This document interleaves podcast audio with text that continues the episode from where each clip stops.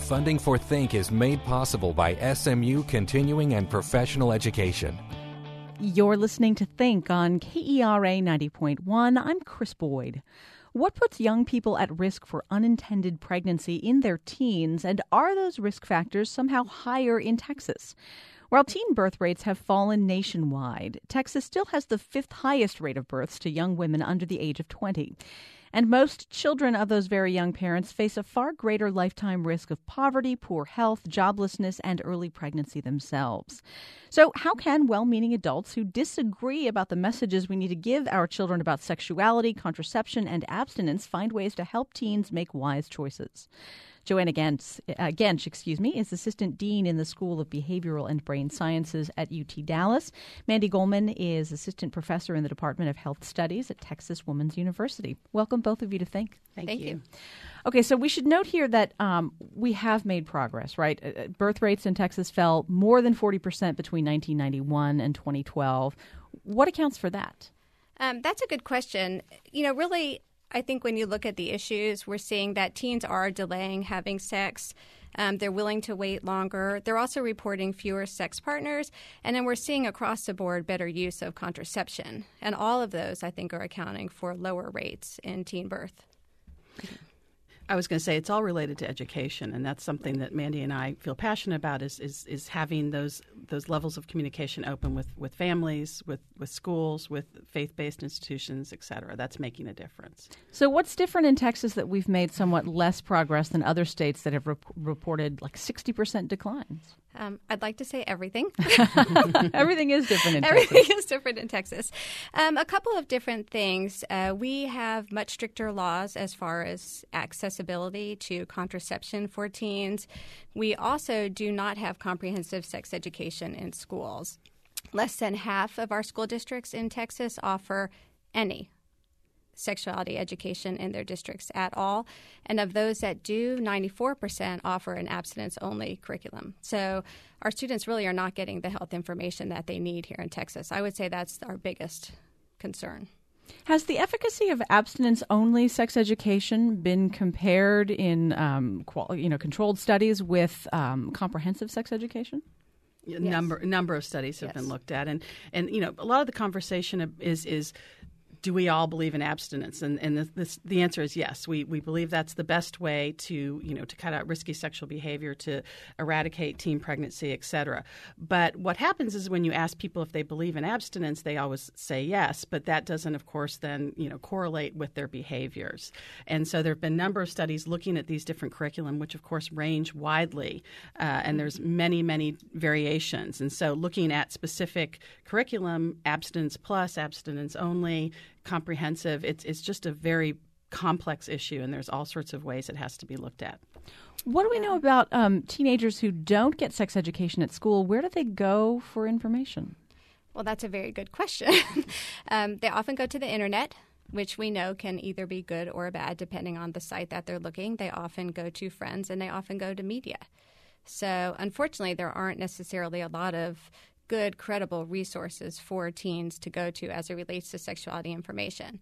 I think it's really interesting. I actually teach a women's health class at uh, TWU, and the majority of my students are upperclassmen. And it's interesting to me when we get to the unit on anatomy and physiology, contraception, STDs this is all new information to them. These are 20, 21 year old students, and it's brand new. And they say, Oh my gosh, I've never had this. I never knew this. This is what I thought. And it's stunning to me that these are the kids that are coming out of majority Texas schools. And this is the first time they're seeing this credible, quality, fact based information at 2021. A lot of parents feel like if they have a strong faith tradition in their family, that's all the sex education their kids need because they will believe that they simply shouldn't be having sex until they're married. What do we know about how that works in practice?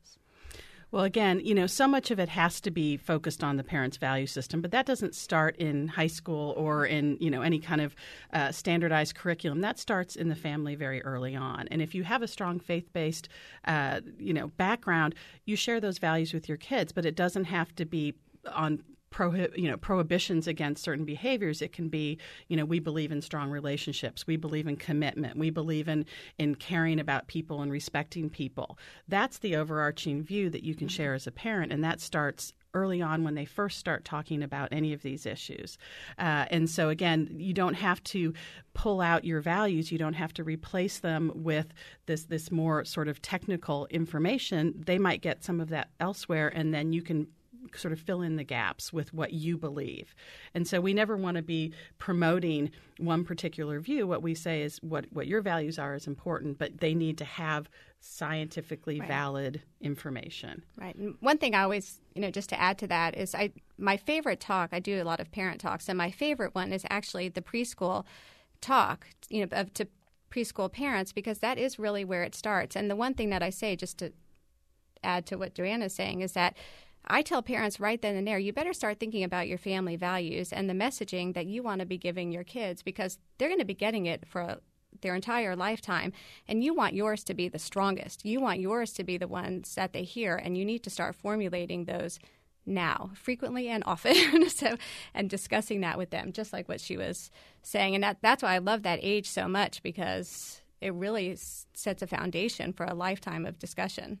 Yeah, the talk is never just one talk. Right. Mm-hmm. It's a mm-hmm. variety mm-hmm. of talks, several over the course of their, their are there particular strategies? I was interested to read, first of all, that, that parents are more influential than maybe they start to feel once their kids are teenagers. Um, are there particular ways of approaching these conversations that seem to work better than others?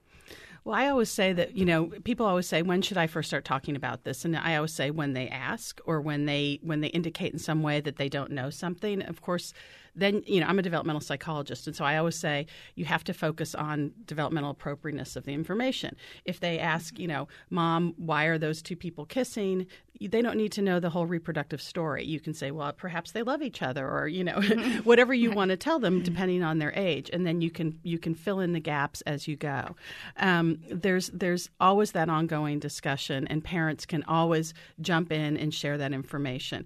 As kids get older, they they recognize that this is a um, a difficult topic that people are embarrassed that perhaps they they make fun of it or they people will share isn't this a cute story my child said and it was so inappropriate? And, and obviously then you know that becomes embarrassing for them as well. Uh, and so parents need to be sensitive to the child's stage and age and how they're responding to the feedback they're getting. And so again that's knowing your child knowing um, not to shame them not to ridicule them and also to be what we call askable parents. And and responding responding appropriately to whatever it is they ask. And and you know, I, I want to add one more thing too with you know with our um, our culture, our society, the way things are now, when, when kids get into adolescence, they start breaking away from their parents. They watch movies by themselves. They go in their room. They watch whatever they're watching. Parents are watching whatever they're watching. I always say to parents, you know, from very early on, watch mm-hmm. what your kids are watching. Talk about these things because that's the opportunity to share your values again and to say, you know, gosh, that Gossip Girl episode, what did you think about that. Mm-hmm. Um, you know, again, these sort of unrealistic, glamorized views of sexuality, having that discussion all along will make a big difference. How important are um, how important is it that parents communicate their expectations for their young people about how they will behave as as um, as teenagers, but also as sexual beings? Yeah. I think it's very important. I think you start that conversation early and often, just as I said before, and that it's okay for parents to set expectations for your children of what you see you know what kind of behaviors you would like to see in them. I know with my own children, I'm constantly having those conversations, not in a preachy lecture kind of way. In fact, it's often around some TV show, just like you know Joanna mentioned. Of I'll say, "What did you think about that?" And gosh, I would hope you know. Do you think your friends are doing that? And do you think there's pressure to do that? I always just try and get a pulse for on them on what do they think is going on? Do they think their peers are doing that? What do they think about that? And then I inject my own little I don't think that's necessary at this age. Mm-hmm. I don't think that's appropriate. I think it's okay for parents. I think parents are so afraid to to make a value because they're afraid their kids are going to go against it. But kids are repeatedly telling us in studies that they want to hear from their parents. They want to hear what parents have to say, and they want that reinforcement from them. It's interesting that you point out, you know, asking about their friends because that's a little bit maybe less direct yes. and less threatening and exactly. less, oh God, here comes a lecture, exactly. than saying, what are you doing? Exactly. Um, I was surprised and interested to read in the research that parents who are really, really strict with their kids, the sort of lock them away until they're 30 parents, um, those young people are at a greater risk for teenage pregnancy. Mm-hmm, mm-hmm. There's that there's that sort of sweet spot between between being too controlling and being you know lackadaisical in your supervision. And one of the the, the big findings for um, helping kids in any kind of risky behavior, you know this this goes across the board. This is just general parenting 101, uh, is that parental supervision, parental monitoring is very important, but you want to do it with finesse. You want to do it with um, not jumping into their business every every chance you can, uh, not being over controlling, not being intrusive, uh, not being uh, punitive. Uh, but again, just knowing what's happening, knowing when to step in, knowing when they need help, giving them those that kind of information.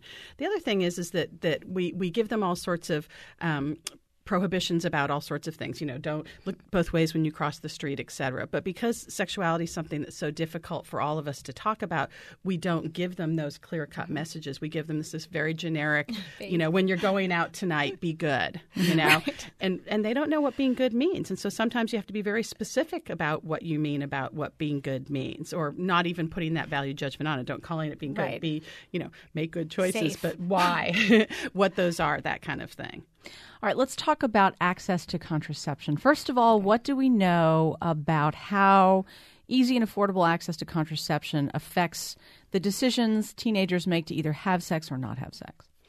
Um, we know it has a big impact. I mean, if you look at the states that have the lowest teen birth rate, they have much greater funding and accessibility to contraception. And we know that is certainly, it's not the entire piece of the pie of why our birth rate is so high, but we cannot say it's not a part of it. It is definitely a part of it. So we know that. And we know that in Texas, it is very hard for teens to get birth control here without parental consent. And going back to the parenting issue, it, even as it relates to parental consent for contraception, is that I think that everybody hopes that your child will come to you.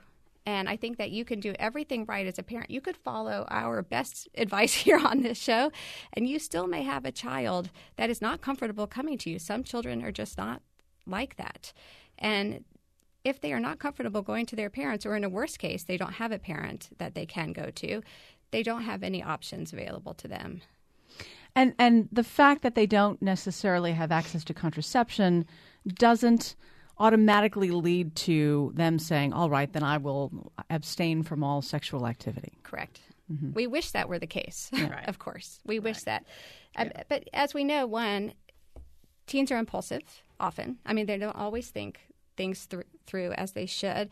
And they're probably going to take action even when they're not even when they can't take care of themselves as much as they want. And we know that about teens. They're, they tend to be risk takers in general. So um, the more that we can protect them and give them all the tools, and I think give them the information. I know that there's a lot of thought out there that giving teens all of the information about birth control is basically a, a permission slip to have sex.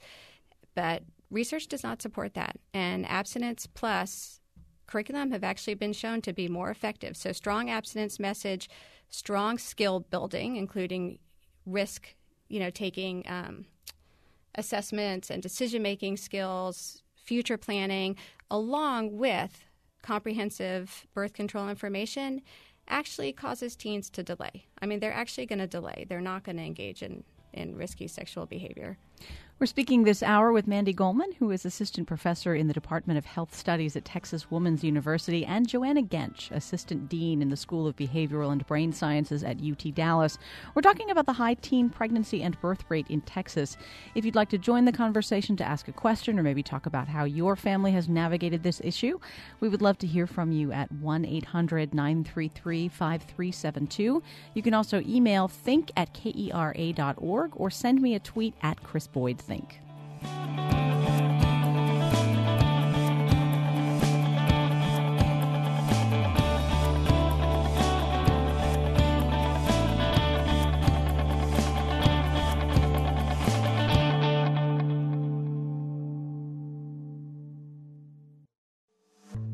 Funding for Think is made possible by SMU Continuing and Professional Education with courses in art, literature, history, communication, photography, and Portuguese.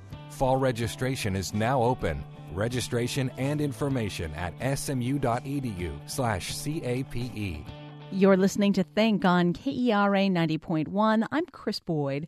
We're talking this hour about the teen pregnancy and birth rate in Texas with two guests who are members of the North Texas Alliance to Reduce Teen Pregnancy.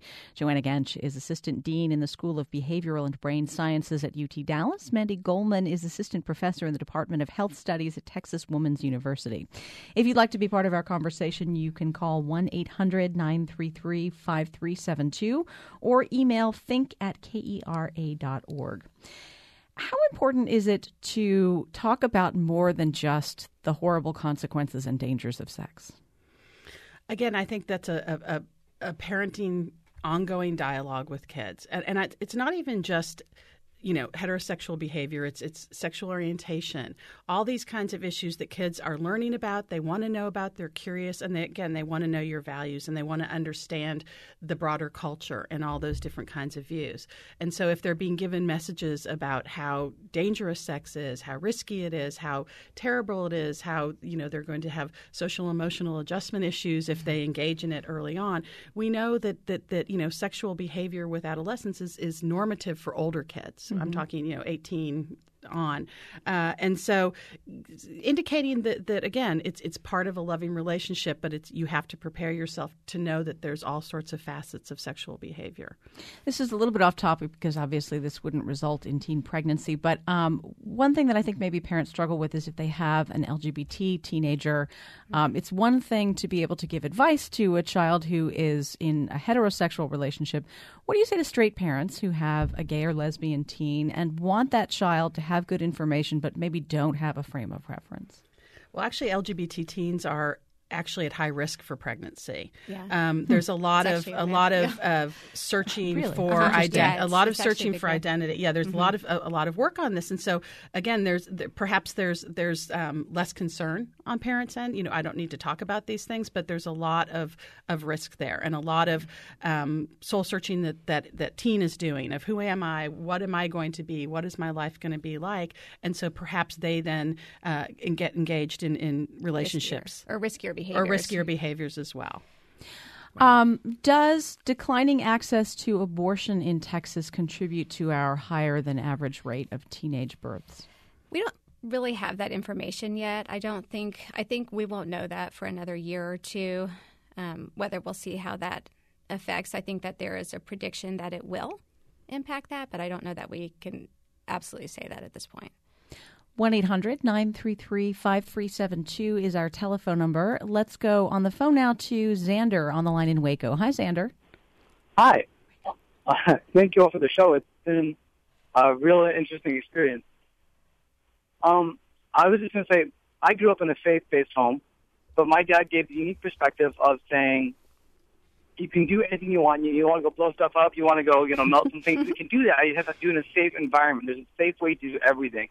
There's a safe way to, you know, go have some of those fireworks. There's a safe way to have sex as well. And he used that as a transition point.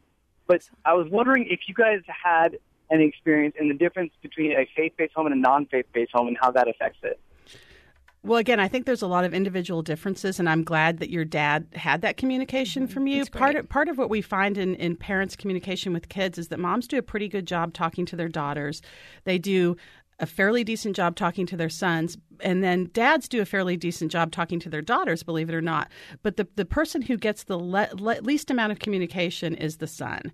And so boys are at a real disservice. So I'm glad that you had that kind of relationship with your parent, that they could share that information with you and give you some guidance. And so that's fantastic. Um, I think it's it's really hard to, to judge based on uh, individuals or, or groups. I think it's very, very much um, related to goals and values of, of the, the child of you know so many individual differences that are involved that it's hard to, to base that Right. I, I, would agree wholeheartedly. Um, I think just values, whether they're faith based or not, or what is the key there. And I think that's what your father was giving to you was his values. I will say that from community programming, so not faith based home, but faith based community, we do see that um, some of the young women that have maybe participated in a faith faith based program that really promotes a chastity vow, virginity, high value on that, they often tend not to take care of themselves if they choose to have sex. And that's been a real interesting study to see, in that they often want to make it look more like they got carried away because they don't want to feel the shame of having thought about having sex or being, quote, called a slut or making a wrong decision, that it would be easier to explain their behavior as being caught up in the moment than actually a premeditated decision where they would then take action. So I think in some ways, some of those programs, some, not all, there's some very good ones, but some can be actually more difficult for teens to navigate.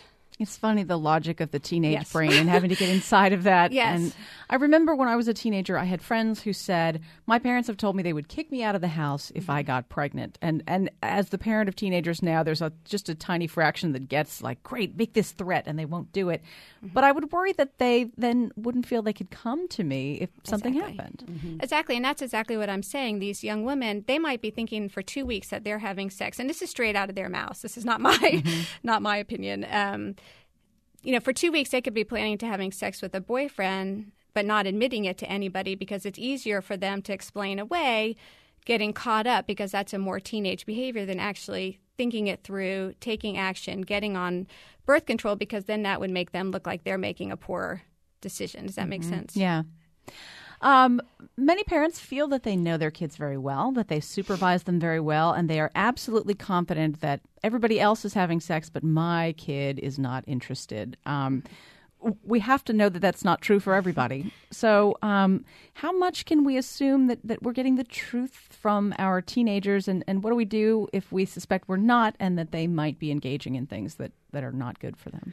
I think with the, the teen peer culture now is you know there is there are trends for less dating, less less romantic relationships in adolescence, and so parents I hear from a lot of parents like I don't have to worry about that. My my my child does not have mm-hmm. a, a, significant other. They're not dating. They don't have a boyfriend. Yeah, they still have to worry. There's still sexual behavior. Uh, oftentimes the conversation about being safe with sex comes when somebody gets involved in a romantic relationship, mm-hmm. and that's sort of like the proverbial shutting the barn door after the cows are out. um, you know know, it's it's it's too late. Mm-hmm. And again, that conversation has to be coming earlier. And and you know, parental supervision, you know, crosses everything. You, you have to you have to know who your child's friends are. You have to know what they're doing, where they're going, who they're spending time with. That's all really important for not just this kind of issue, but all sorts of issues. And it's it's just important to be involved in your child's lives and involved with with their you know their friends' parents, knowing who they are, all sorts of things give you give you access to that information. 1 800 933 5372 is our telephone number. We have Jennifer on the line in Carrollton. Hi, Jennifer. Hi. Um, I have a question. I've got, you know, my kids are really young right now, but I'm already looking at schools. And for those of us who do want more of the curriculum based sex education, and along with the, um, the, you know, the other methods, the faith based as well, where would we go to find that since it's not offered in public schools.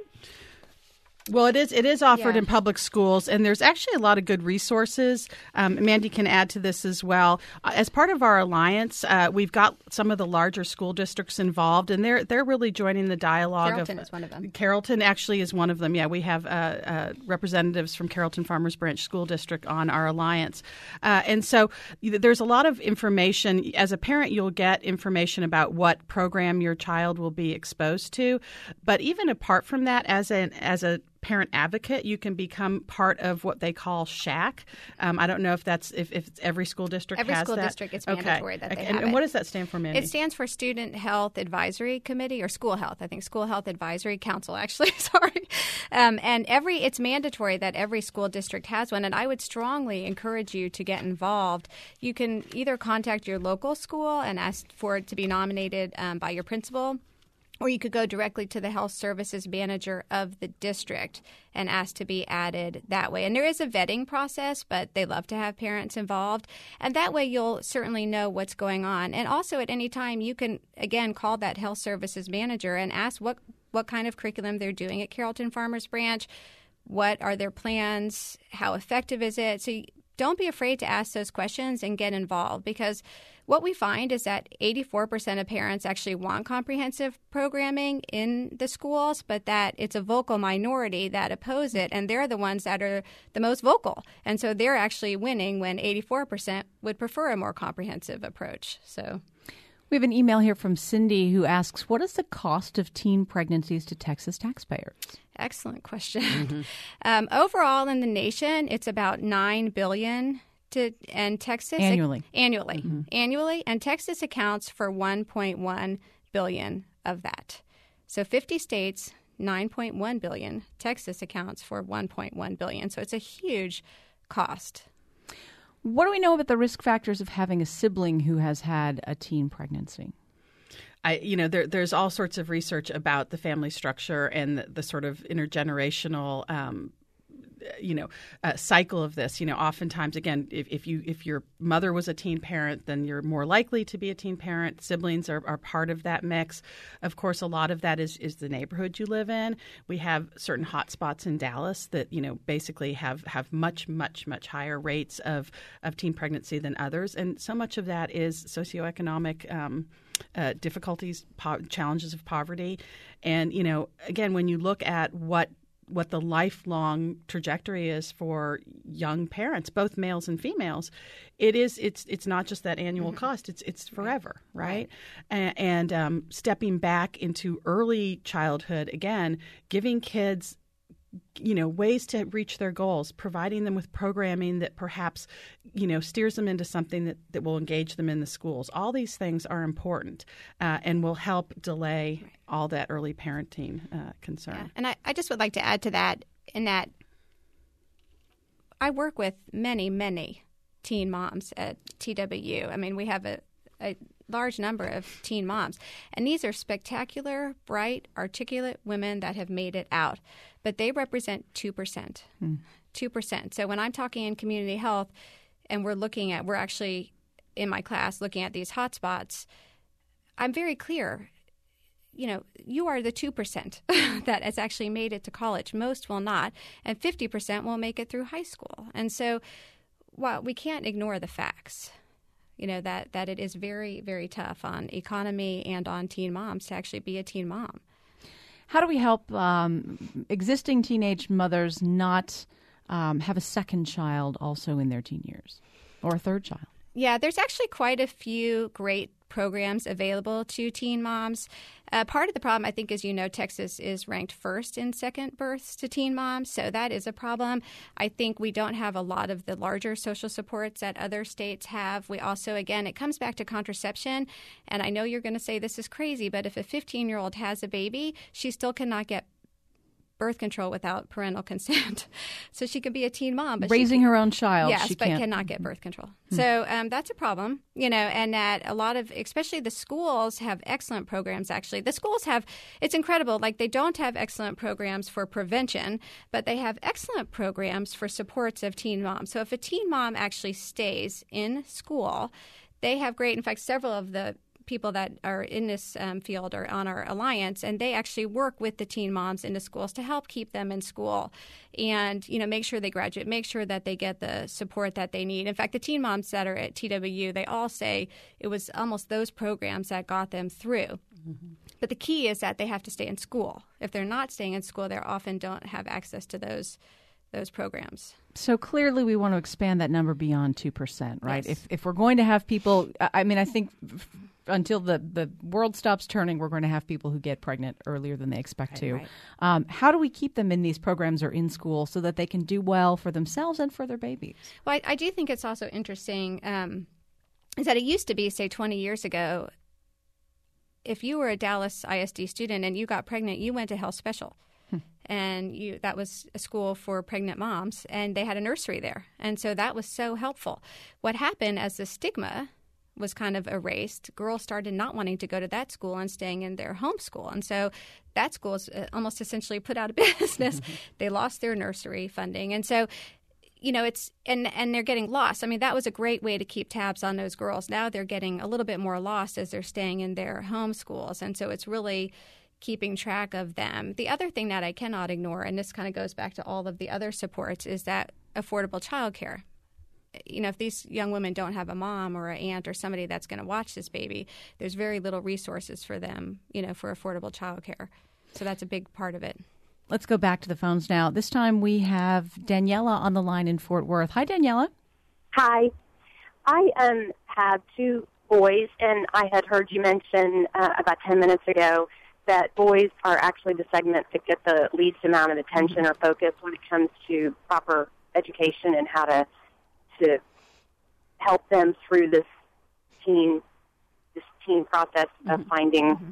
out how to carry on sexual relationships. And um, I have two boys that are very different, and um, so I have a feeling I'll be dealing with this in two different ways. But I wondered if you had any tips or any guidance on what you had found was particularly effective, and I can take my answer off there. Thanks for your call. All the studies that look at uh, relationships between how parents communicate different messages, you know, by gender or whatever, talk again about just strong relationships and boys who are closer to their mothers actually do better in this area. Boys whose mothers give them the messages that it's not okay to um, have, you know, multiple partners, to not, you know, have uh, to be playing several different girlfriends at once. All those kinds of messages. It's not just about the sexual behavior, but it's about relationships and it's about uh, respecting your partner, respecting their needs, and that kind of thing. And so, in that context of that of that ongoing dialogue, moms can can share that information with their sons. Now, dads again need to get better at, um, and it's not that they don't want to be, just that nobody really asks it of them, other than having that talk, sitting their son down mm-hmm. that one time, and and you know filling them in on the the birds and the bees, which is typically usually too late. Right. Uh, but but dads need to be empowered, and moms need to to let them be empowered too, because oftentimes you know it, it, there's sort of a, a struggle between parents who's going to say what and who's going to deal with this and again, within a relationship, if you're having, um, if you're modeling certain behaviors at home with your spouse, that's important too. How you talk to each other in front of your kids, all those, all those kinds of things have to be evaluated because it can make a big, you know, impression a- across time. Yeah, I, I would also add to that, um, especially with boys. I think driving in the car is a great opportunity to they get can't to, escape. Yes, carpool. carpool. You know, is a great opportunity. Or if somebody somebody says something, it's a good opportunity, or listening to music, it's a good opportunity. So finding those, seizing on those opportunities when they arise and just kind of grabbing a hold and having the discussion right then, I always think is helpful. Mandy Golman is here from Texas Women's University, along with Joanna Gentsch from UT Dallas. Both are members of the North Texas Alliance to Reduce Teen Pregnancy. We'll resume our conversation in a couple of minutes. Join us at 1 800 933 5372.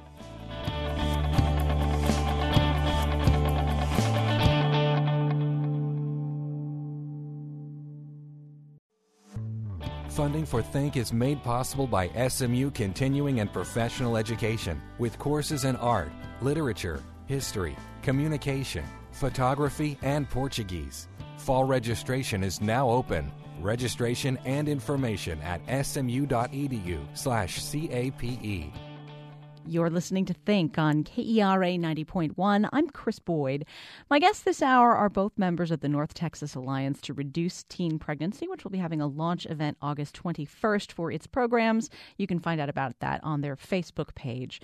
Uh, my guests, of course, are Joanna Gentsch, who's assistant disease, uh, dean, excuse me, in the School of Behavioral and Brain Sciences at UT Dallas, and Mandy Golman, assistant professor in the Department of Health Studies at Texas Woman's University. You can join us at 1 800 933 5372. We have Jim on the line in Waxahachie. Hi, Jim. Hi, how are you? Great, thank you. Uh, great program. Uh, I know that seven out of ten high school seniors in Texas have been sexually active, or that's what uh, the CDC says. Uh, are our kids any more or less sexually active than kids in states with much lower teen birth rates? Interesting question. Excellent question. Yes, they are actually more sexually active than other states. About 5% more. You know, it was actually the report that came out, um, I want to say it was this past fall, that was actually based really on Dallas ISD students, but their reports of sexual activity and engagement at a much younger age were significantly higher than the national average. And that's polling, that's from the Youth Behavior Risk Survey, which polls 43 different states, huge urban school districts. So a good comparison. And DISD students are actually much much riskier behaviors, less likely to use birth control, and I want to say 8% were engaging in sex younger than 13 compared to maybe 3 or 4% of the national average. What does it take to ascertain that a teenager or anyone else for that matter um, reports honestly about his or her sexual behavior? Wait, will you repeat that again? Yeah, how do you make sure that they're telling the truth when you ask how much sex they're having? Yeah, that's a good question. There is no guarantee of that. I do think that, especially the Youth Behavior Risk Survey, is a long standing, well vetted survey and that it accounts for that. That's there's not going to be that social desirability bias that you might see if you were doing a face-to-face interview or a survey that students thought their teachers might be seeing. So you in this particular survey you're more likely to get honest answers, but I think in any survey you, there's that there's that chance that students may not be answering honestly, but I think the way this one is done and the confidentiality and an anonymity that goes along with it, it's more likely to get better answers than some of the others that we see for sure. I think with all these surveys, it's it's yeah. probably underreporting yes. more than anything else, and I think that's, yeah, that's true of, of, any kind of. Um, uh, research done on sexual behavior, it tends to be underreported. Yeah, I would and so agree. so the, the, the, the bad news is probably worse than we right. know, unfortunately. And and the good news is is that in term the good news is that you know you can find those surveys. You can look up on the CDC and and look at your state. You can look at very many many many different risk factors, not just about sexual behavior, but all sorts of health issues. And so you just mm-hmm. do a by state um, search and see what's happening in your area and how it compares to the rest of the country. Right. Sometimes media accounts will focus on the shocking but much less common accounts of very young teenage girls getting pregnant. And of course, this is something that we really worry about. Statistically, the, the chances of becoming pregnant as a teenager are much they go up as as girls get older. So um, talk about how we focus um, attention on those older teenagers who particularly after the age of 18 there, there may be people who think well they're legally adults now but it's still pretty young to be mm-hmm. raising a child. Mm-hmm. Mm-hmm. Yeah, that actually is one of the big national pushes. Two out of the three teen pregnancies are to women 18 and 19. And the thing is that it still very directly impacts their future earnings. I mean, they, it affects them just the same it would in high school. Maybe they've graduated high school, but the odds of them being able to finish college are still going to be the same. So it, it, there is a big push. It's actually a national initiative right now to better educate. And that's where I always come back to where are these 18 and 19 year olds going to get the information if they're not getting it in high school? Where, where did they get it? So I, I think we have to address that. We're not just talking about educating them at 15, but we're talking about educating them so that at 18, 19, they can make sound decisions also. Well, in some sense, that's the age too, where again it becomes more normative in their group, right? And so this this idea that okay, it's all right. I'm not in high school anymore. I'm not a you know I'm not a teen. I'm not living at home, perhaps. Uh, so it's it's okay. And and again, not really thinking of the long term ramifications of those decisions, uh, and so that that becomes problematic as well. Yeah, there is a significant jump. I mean, you might look at sexual activity under age 17 might be 50%, but by the time they're 18 or 19, it's much more likely to be closer to 80%. So there is a significant jump in that, and some reports would say as much as 90 or 95%. I say 20, 21. 1 800 933 5372 is our number. Let's go next on the phone to Amelia in Fort Worth. Hi, Amelia. Hi. Hi, go right ahead, please.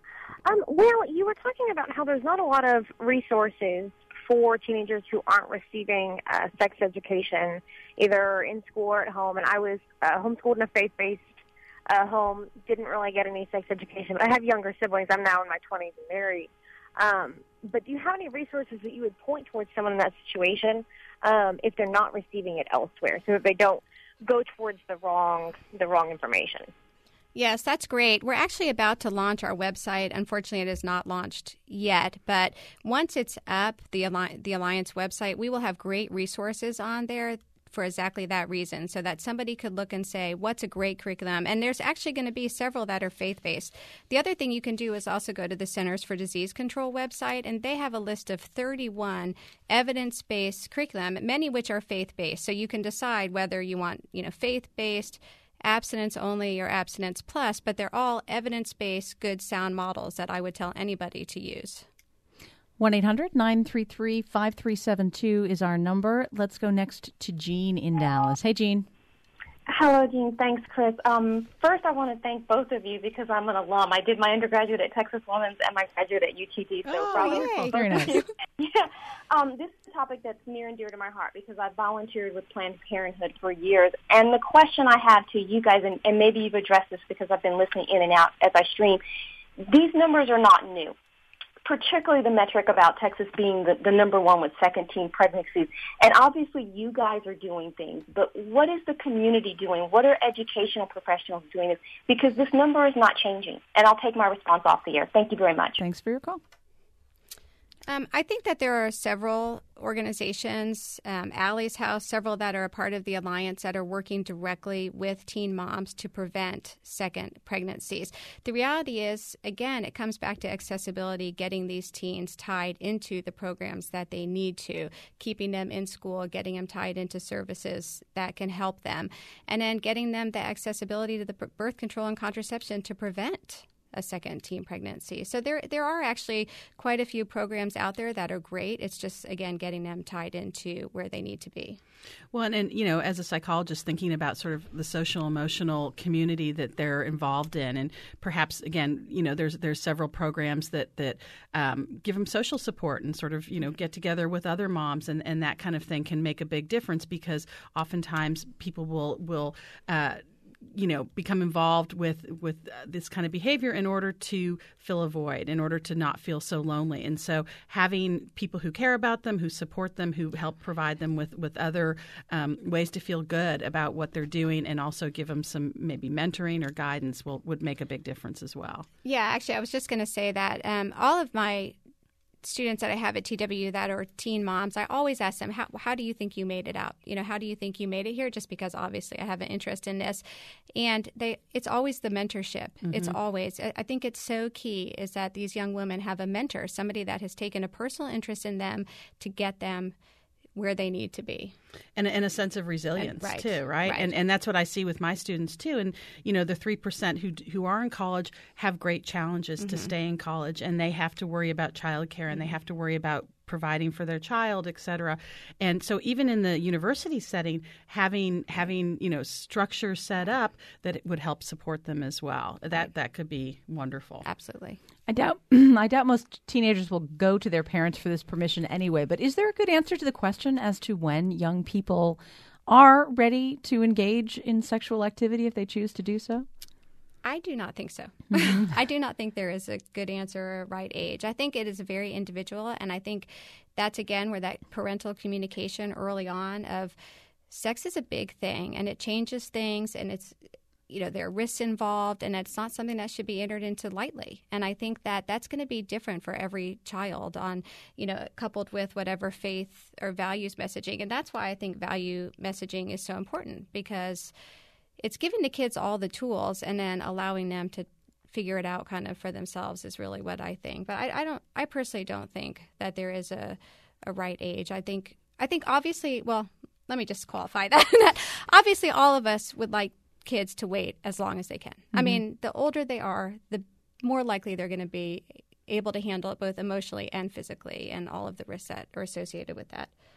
There's actually a great documentary that you can get on Netflix. It's called "Let's Talk About Sex," and it's done by an Australian documentary filmmaker who um, who basically looks at different cultures, particularly those that are very similar to ours, in terms of the number of kids who are involved in sexual activity, um, what sort of the attitudes are, how parents deal with this issue. They look at the Netherlands and they compare it to our kids here, and it's it's a wonderful sort of glimpse into how parents talk about these things, how parents support romantic relationships, how they how they think about them in positive ways. And, and you had talked about not always making sex negative. And given that relationships with adolescents are not um, happening in the same way they were even 10 years ago, having that discussion mm-hmm. too.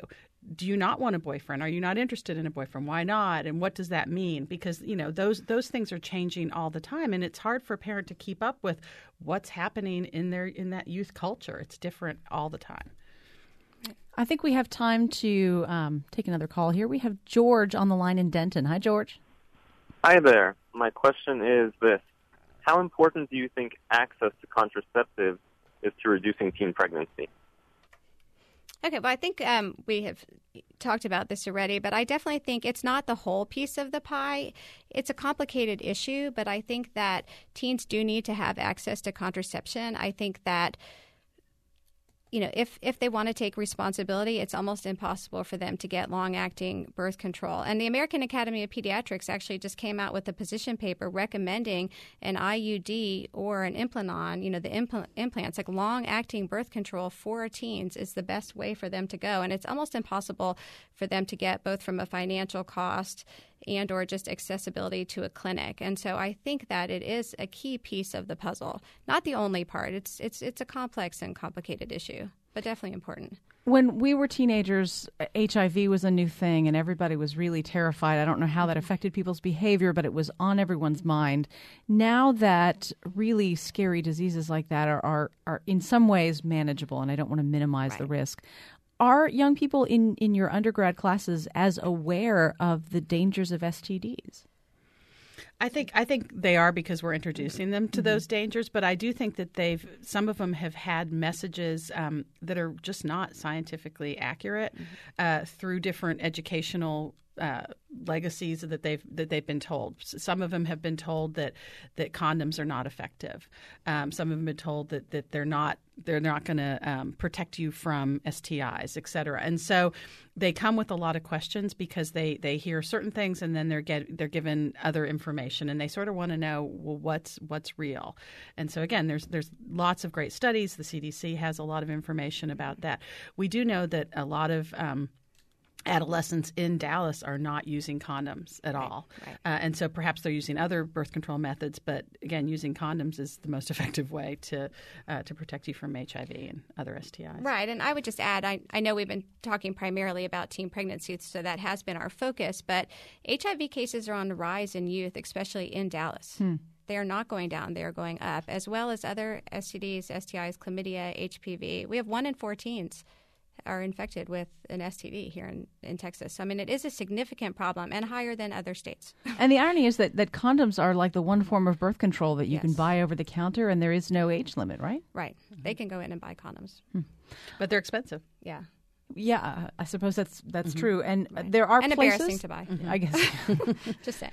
Um, are there places where that uh, the cost is lower and the embarrassment factor is reduced? That teens would go. Find a clinic or not many. Mm-hmm. um, schools are not allowed to hand them out. I, I do, off the record, know some school nurses that do, mm-hmm. but they're not supposed to. Um, so that is a significant problem. It's it's not like they can go. Planned Parenthood clinics have them at a reduced cost, um, and probably some of the other family planning clinics. The launch of the upcoming project of the North Texas Alliance to Reduce Teen Pregnancy happens August 21st. You can find out more on their Facebook page. We've been speaking this hour with Mandy Golman, who is assistant professor in the Department of Health Studies at Texas Women's University, and Joanna Gentsch, who is assistant dean in the School of Behavioral and Brain Sciences at UT Dallas. It's been really interesting to have both of you with us today. Thank you so much for making this time. Thank you. Thank you. It. Think is produced by Stephen Becker and engineered by Shelley Canavy. Lindsay Connect is assistant producer. Jeff Whittington is executive producer. You can find me on Twitter at Krys Boyd Think, and you can contact the show via email at think at kera.org. Once again, I'm Krys Boyd. Thanks for listening and have a great day.